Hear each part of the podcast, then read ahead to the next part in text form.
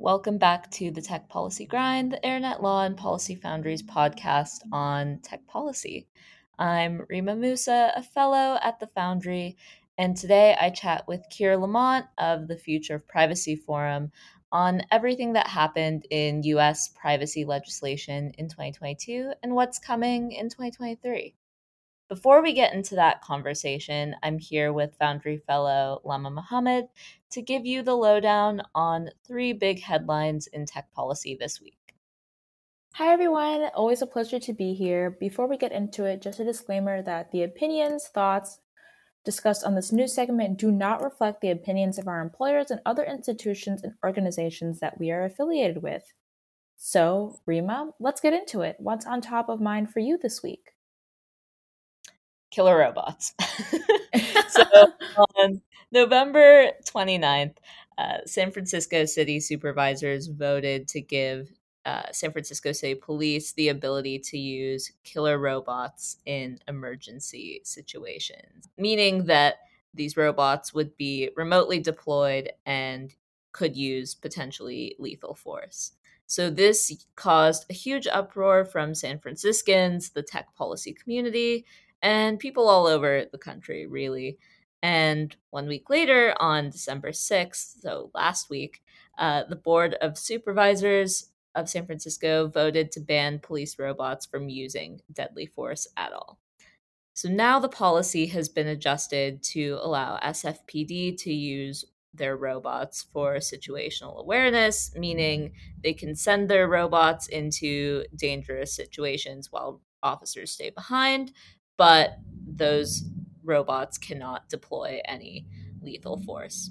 So to me, this story really shows how the power of public opinion could make a difference in tech policy implementation when the public is aware of what's going on. So you hear killer robots and immediately it sends up the alarm bells. I'm curious as to if we can expect more public reaction to big changes in tech policy on the local, regional, or national level in 2023. Yeah, thank you so much for sharing. And similar to public opinion and public pressure is Apple and its new encryption policy, which has met a lot of compliments and also hesitation. So it's the really big news is that Apple announced that it plans to encrypt additional iCloud data on its servers, including full backups, photos, and notes. The feature, known as Advanced Data Protection, will prevent Apple from seeing the contents of some of the most sensitive user data stored on its servers. The move will please many security advocates likely because these backups are planned to be opt-in and user data content will not be exposed if Apple servers were ever breached, which I think is a big win. However, this move could also upset law enforcement since it will be impossible for Apple to provide authorities with the content of an encrypted backup. Device backups that included text messages, contacts, and other important data were not previously end-to-end encrypted, and Apple did have access to those contents to the back end, serving as a way for law enforcement to obtain those materials and investigations. This could all change in the next year. And something that we haven't discussed on this news segment before is broadband. The House Energy and Commerce Committee leaders introduced two bills, the Satellite and Telecommunications Streamlining Act and the Secure Space Act, to modernize the Federal Communication Commission satellite licensing rules for the first time in decades. The bipartisan legislation states that the FCC's authority under the Communications Act of 1934 encourages responsible space management, protects national securities, promotes investment and innovation, and furthers American leadership in the next generation of satellite communications. This bill could help streamline FCC satellite and satellite constellation approvals by setting time limits on application decisions. It could also streamline the application renewal process. And this is all very exciting because satellite has a potential to maybe offer a variety of benefits, including low latency, high bandwidth broadband connections for across the U.S. as the digital divide continues to be a reality for many. Thanks, Lama. And now we're going to get into our conversation with Keir Lamont of the Future of Privacy Forum.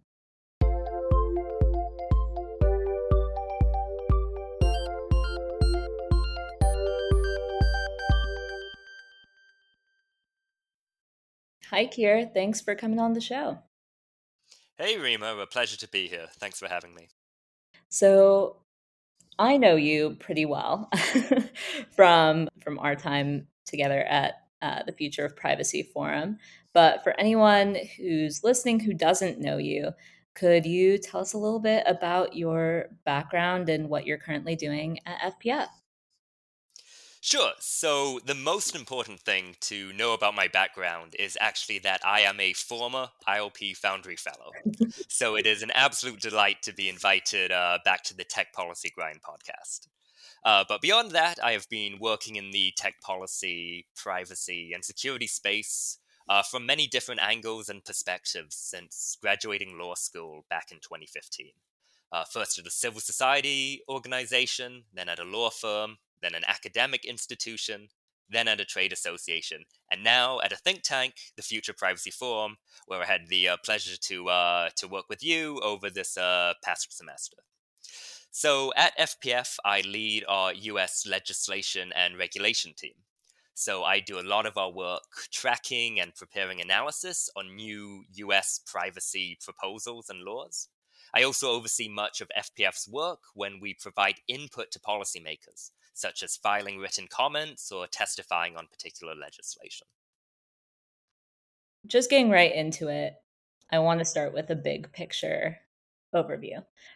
What are the different privacy laws that have been a dominant part of the discussion in privacy in 2022? That's a great question. 2022 has been an extremely, and I would say surprisingly, active year for privacy legislation in the US. I'll start federally and then move on to the states.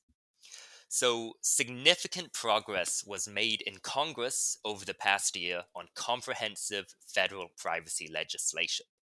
HR 8152, the American Data Privacy and Protection Act, or ADPPA, which would set baseline rules for the collection, processing, and transfer of personal data throughout the economy, no matter who collects it or what it's used for. This would fill in very much a gap in the U.S. privacy landscape because although we have various sectoral privacy laws governing things like children's data, healthcare data, and even video rental records, the U.S. is one of the few major economic powers in the world that lacks what we call a kind of comprehensive, unified framework setting rules of the road for the use of personal information. Now, ADPA advanced out of the House Energy and Commerce Committee by an overwhelmingly bipartisan 53-2 vote, which was a seismic event for the U.S. privacy landscape and kind of capped off years of bipartisan, multi-stakeholder efforts to advance comprehensive privacy legislation.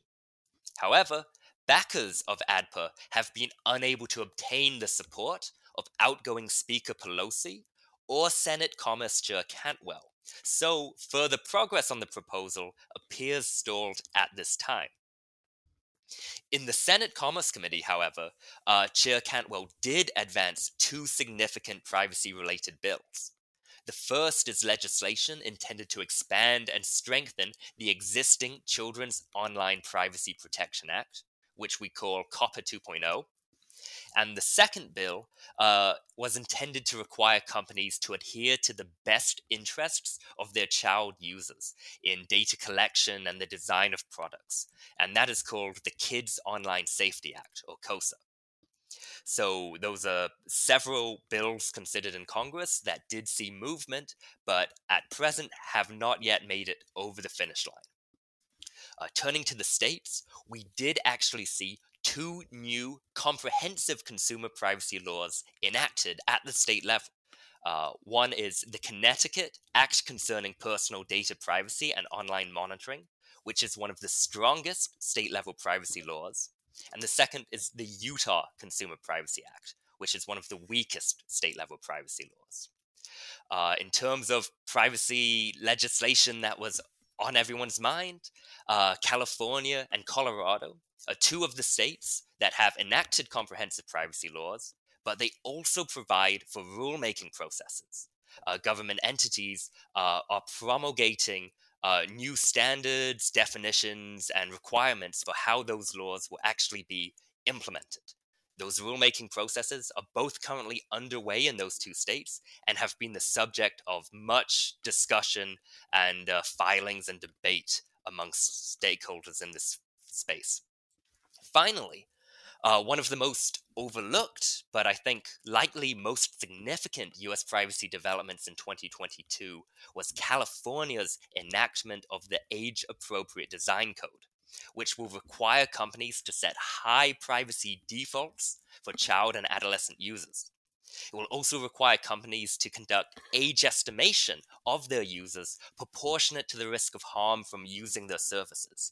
And this has been a controversial inclusion in that new law because it is not fully clear what this will look like in practice, but in some cases could require users, including adults, having to submit information like biometric data or government identifiers in order to access particular websites or services, which clearly also implicates privacy concerns. Thank you, Keir. That was incredibly comprehensive. So diving a little deeper into what's coming in 2023, which existing state privacy laws are going to come into effect, and what are some of their key features? So as of now, 5 states have enacted what we would consider kind of comprehensive privacy legislation. And this is kind of this new era of state-level privacy laws. And come 2023, actually all of those laws will go into effect. California has an underlying privacy statute, the CCPA, California Consumer Privacy Act, which has been in effect since 2020. However, that law has been expanded by a ballot initiative, which is going to go into effect in just a few weeks, January 1st, 2023. And it will be joined by a new privacy law in Virginia, also effective January 1st. Then, mid-year, you have new privacy laws in Colorado and Connecticut taking effect. And then at the end of the year, we will have that state privacy law in Utah taking effect. So key features of these bills, there are definitely kind of similarities between all of them. In all of these bills, you will see, for the most part, requirements around transparency, requirements that organizations disclose how they collect, process, and share personal information. There are also requirements around data security and conducting risk assessments and offering new rights to consumers, rights for consumers to access, correct, delete, and in certain cases port their personal data.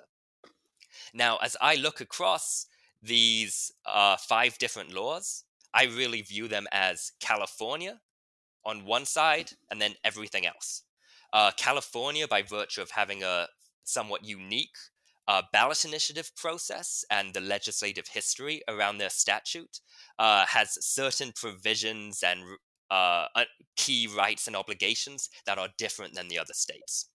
In the California approach, consumers have the right to opt out of the sale and sharing of their personal data and a right to limit the use and disclosure of certain sensitive personal information. The other states are all pretty much follow the same definitions and the same framework for their privacy bills, and are all in some ways rooted in legislation that was considered over multiple cycles in Washington state.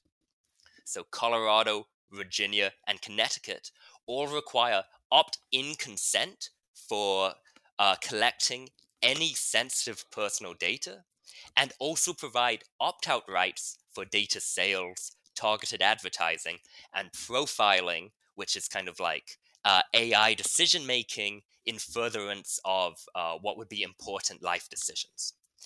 Utah, I will just briefly note, is kind of most notable from what's missing from that bill. It does not contain a right to correct, it does not provide for a right to opt out of profiling, and does not have specific risk assessment requirements, for example. I see. So you describe this sort of spectrum of state privacy laws, and I think a lot of people sort of refer to this as a patchwork. As far as the key challenges that these state laws provide as individual laws, but also in how they sort of patchwork together. What do you see as those challenges for industry on the horizon? That's a great question, and certainly kind of a big deal has been made about the challenges of a patchwork of different state privacy laws that diverge in key ways or conflict with each other, developing and really making business compliance practices very difficult. However, as I've mentioned, it does seem like outside California, the states are largely converging around a particular model. So although they may contain differences and be stronger or weaker in some ways, some of the threats that we heard about a burdensome patchwork of state privacy laws developing have, as of yet, not fully materialized. However, that isn't to say there are no nuances or divergences or potential issues for compliance for organizations looking to build out their processes to meet their legal obligations under these 5 impending state privacy laws. Little nuances are always going to be issues. All of the new state laws have slightly different thresholds for applicability.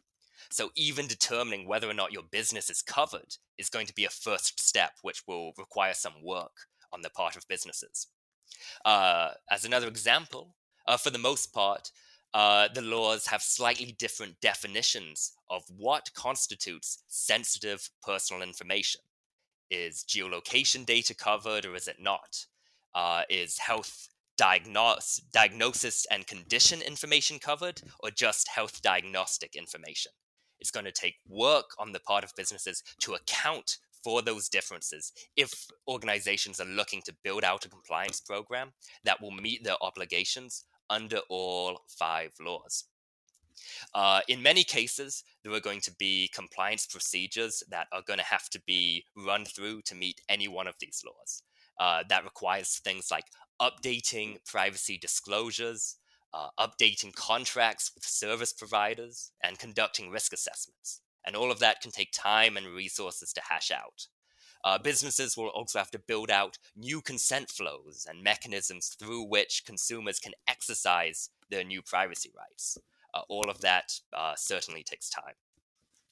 As I look at it, though, there are 2 really big compliance challenges on the horizon for businesses at present.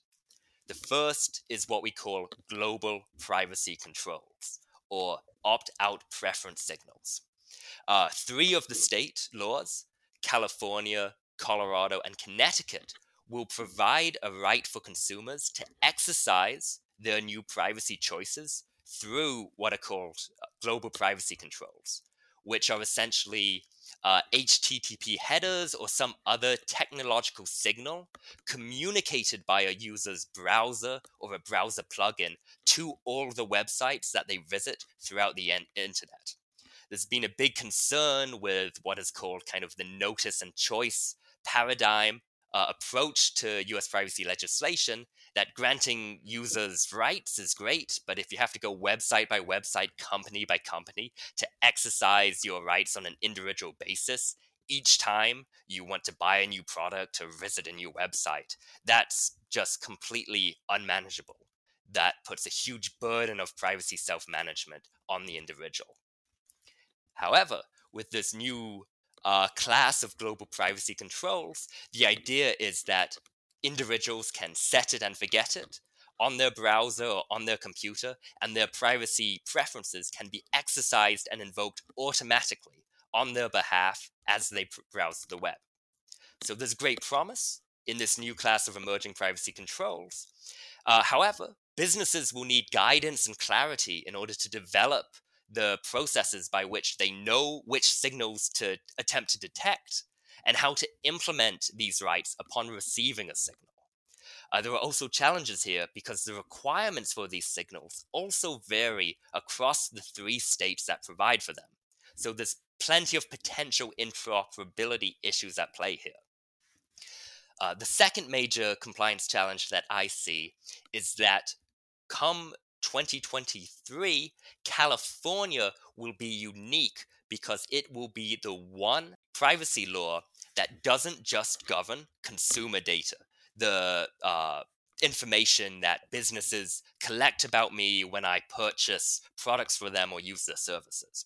It will also apply to employee data, the information that businesses hold on the employees who work for them. And this will be a major compliance challenge because some of these consumer rights, the right to delete personal information, doesn't necessarily make sense within the context of an employment relationship. If there were elements of my performance review that I went through this past week that I don't necessarily like, it doesn't necessarily make sense for me to request that to be deleted. So there are issues here that will have to be worked out to a degree, and the California privacy law wasn't developed necessarily with the idea of applying to employee data in mind. This is something of trying to fit a square peg into a round hole situation that businesses are currently attempting to grapple with. So these laws approach privacy from different perspectives and with different priorities in mind. And you mentioned that they also have been sort of expanding into new areas and whatnot. And so do you see these existing laws serving as a model for other states to create new privacy laws in 2023 and beyond? And which states, if any, do you think are the most likely to do so in the potentially near future? Sure. Well, that is the million-dollar question, isn't it? And I wish I could say I could tell you what states will move on privacy legislation in the new year. But what we've seen over the course of multiple cycles is that the states that actually do end up adopting privacy legislation, it often is a surprise to many, many people in this space. I can project a little bit about the landscape. As I mentioned earlier, I conceive of these laws as generally following the California model or Virginia, Colorado, Utah, and Connecticut, which broadly follow the Washington state model. And these two approaches have accounted for the majority of the different privacy bills that we've seen introduced at the state level over the past 3 to 4 years. And every year we get upwards of 40, 50 different state privacy laws introduced at the state level. So we're seeing a lot of activity around this. Now, to date, no state has actually introduced and passed a bill that has followed the California approach. One reason for that is because California has essentially stayed in flux over the past 4 years. There have been multiple rounds of amendments, a ballot initiative expanding the state law, multiple regulatory processes as well. So California has been something of a moving target. If California completes its current rulemaking process and really establishes itself as a solid kind of foundation upon which to build, at that point we may see more states begin to follow the California approach. However, to date, it certainly seems like this Washington Privacy Act style approach is what has served as a successful template for the other states that have actually been able to enact consumer privacy legislation. Will states continue to build on that and iterate and create new rights and protections and stronger requirements? That's difficult to say at this point. It happened in Connecticut last year. However, that was the result of one extremely hardworking, dedicated lawmaker who worked over multiple cycles to bring in different stakeholders and work towards finally getting that law enacted. And looking across the country, it's not necessarily clear if any state is in a similar position to advance privacy legislation that builds upon what's come before it next year. On the other hand, we may see an increasing trend in which states choose to color inside the lines of what's been enacted already at the state level. They may not choose to try to add on new rights or obligations, which could add to these concerns over a patchwork developing and needlessly raise compliance challenges for businesses. But they may say, hey, look, in Virginia and California now, consumers are really enjoying their new privacy rights and protections. We want to do something similar. So that's quite likely. And last year, we saw three Midwestern states, Wisconsin, Iowa, and Indiana, advance privacy legislation that followed the Washington Privacy Act style approach and was probably somewhere between Virginia and Utah in terms of strength. Pass one of the legislative chambers. So bills in those states or similar types of legislation may be advanced or may be enacted come 2023. Looking around, there's been a multi-stakeholder process in Oregon on privacy legislation, which would include some new wrinkles, some additional protections. There's been legislation in past cycles in New York and Massachusetts, which would do some different things and will certainly be worth watching in the coming year. However, the big wild card for me looking ahead to 2023 is whether a different legislative model or approach to privacy legislation emerges. Something that's different than that California-style approach or that Washington-style approach. And so the opportunity to do something different for me would be that federal ADPPA, the comprehensive privacy law that was considered in Congress over the past year and could potentially emerge as a new model as lawmakers begin considering what legislation they want to enact, what language that has previously been introduced and debated that they could include in their own statute. They could turn to the ADPPA, which is in many cases stronger than the existing state laws, and begin to move forward with language from the ADPPA, which has the potential to very much disrupt or shake up kind of the existing state privacy landscape. And already there was a bill introduced in Michigan that seemed to incorporate elements of the ADPPA when it came to private rights of action. So that is going to be a key point that I'm going to be watching for come the new year. Well, that's a great segue because beyond the state privacy landscape, there's still a lot of discussion of the ADPPA and whether it will be passed or survive and potentially become enacted in 2023 or beyond then. And so beyond this notion of the ADPPA serving as a model for state privacy legislation, what do you think its future might be as federal privacy legislation? And what do you think federal privacy might look like otherwise in 2023 from that broad comprehensive level? Absolutely. So I think that there is bipartisan desire in Congress and recognition of the value and need to enact comprehensive consumer privacy legislation. And ADPA is certainly the closest the United States has come in at least a decade. In advance of that goal. So looking ahead to next year, obviously gavels will be switching hands in the U.S. House of Representatives as Republicans become the majority party in that chamber. We can also expect that there will be a new ranking Republican member on the Senate Commerce Committee. So there are going to be some new faces in leadership, some different political conditions in the U.S. Congress that may impact the present center of gravity around the federal privacy debate. However, it does seem likely that come 2023, federal lawmakers are most likely to pick up where they left off over this year with ADPA, the American Data Privacy and Protection Act. And so briefly discussing the ADPPA, I think the key thing to recognize about it is that it is much stronger and broader than any of the adopted state privacy laws. For example, it has a very broad scope.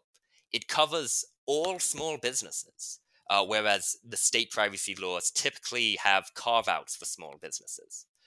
the ADPPA would also apply to nonprofit organizations. And Colorado is the only state-level law that applies to nonprofits. ADPPA also has extremely strong data minimization provisions.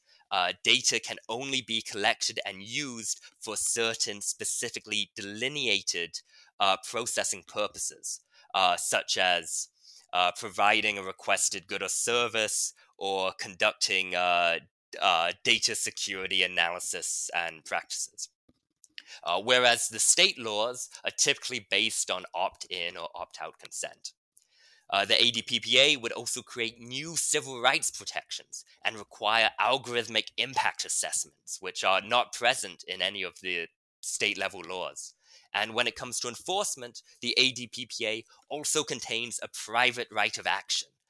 It allows individuals to take action to sue in their own capacity when they have suffered a violation or been damaged by a violation of the law, which again doesn't exist in any of the state level laws, with the minor nuance for California, which allows private lawsuits, but only for data breaches, not for violations of the law's standards pertaining to actual consumer privacy protections. So those are the key elements of the ADPPA that make it such a strong bill, and it has been heartening to see the level of bipartisan support that has gathered in Congress behind it. Obviously, there are still obstacles. Much of the debate over the ADPPA comes down to its provisions on preemption. To what extent should a federal law override these different state laws that we've seen enacted up until this point? That has been a point of long-standing contention in the debates over federal privacy legislation. The ADPPA reached a compromise. It would override state-level laws that are covered by the provisions of the ADPPA. It also lists a series of specific types of laws and some specific state-level laws themselves, which would not be overridden by the ADPPA if enacted. And it's possible that we see continued debate over making sure that ADPPA kind of draws the right lines over what is preempted and what is not preempted.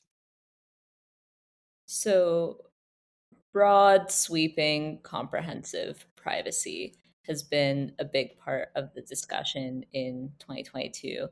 But what about sectoral privacy laws or laws that focus in on privacy impacts to specific communities? That is a really good question. I'm expecting a big upswing, not only in attention and legislative activity around comprehensive privacy laws, proposals that try to set rules for the protection of consumer data throughout the economy, but also, as you mentioned, some of these sectoral privacy laws, laws that govern specific categories of data or data used for particular purposes.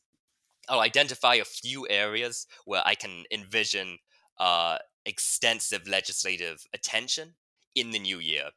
The first would be children's privacy proposals. Protecting privacy is a bipartisan issue. Protecting children is a bipartisan issue. In an increasingly polarized political landscape, laws that would hit on both of those elements have the opportunity to gain significant legislative support and traction. As I mentioned, we saw two children's related bills in Congress advance out of the Senate Commerce Committee last year. I would expect to see similar attention to proposals of that nature. In California, as I mentioned, there was a new Children's Online Safety, Privacy, and Design style bill enacted, the California Age Appropriate Design Code. I think it's very, very likely that other states look to that law that was enacted in California and see whether or not they want to move forward with their own age-appropriate design code style bills. So that's one category. Another category of sectoral laws that I would expect to see significant attention to would be protections for biometric data, and particularly the collection and use of facial recognition imaging information. Last year, we saw 2 or 3 states come very close to enacting specific biometric privacy laws that were both modeled quite closely on an existing biometric privacy law that exists in Illinois. And I expect similar attention in the coming year. Also, following the Supreme Court's decision in the Dobbs case, I do expect to see multiple proposals introduced that would establish protections around the collection of health data and location information that could reveal health data, especially information pertaining to reproductive healthcare and decisions. And then finally, I think we are going to see more and more policymakers pay attention to artificial intelligence, especially the use of AI for algorithmic eligibility determinations that could have discriminatory effects in important life categories, such as access to healthcare, access to housing, job opportunities, and advancement within employment. We are probably largely a couple of lawmaking cycles away from the widespread adoption of such laws governing automated decision-making and AI. And to some extent, these issues have been addressed in comprehensive privacy legislation, but I expect AI to emerge as a specific regulatory and legal focus more and more. Yeah, you bring up a whole number of different focus areas within tech that are sort of under scrutiny within sectoral or group-specific privacy legislation or for particular types of technologies or data. But what is your take on sort of the interdisciplinary nature of all this, and what types of skills or people do you think will have to get involved for these discussions on privacy laws that focus on AI, on children's privacy, on content moderation potentially, and implications coming out of laws like the Age Appropriate Design Code? Sure. So that's a really good question. I think it's possible that the kind of privacy profession is in a point of evolution. And more we are seeing issues of privacy becoming intertwined with historically siloed concerns in other sectors. We are seeing concerns around privacy invoked more and more in the competition policy field. If a merger of 2 companies could decrease privacy outcomes for affected individuals, would that be a reason to block a merger? At the same time, pro-competition regulatory interventions, such as making it easier for individuals to move their data between different platforms, could also have privacy impacts and increase risks of data breaches. So the ability for privacy professionals to discuss not just the protection and use and sharing of consumer data, but also be conversant in these other fields is particularly important. You mention AI, you mention content moderation. There were definitely related provisions there. In California's Age Appropriate Design Code, there are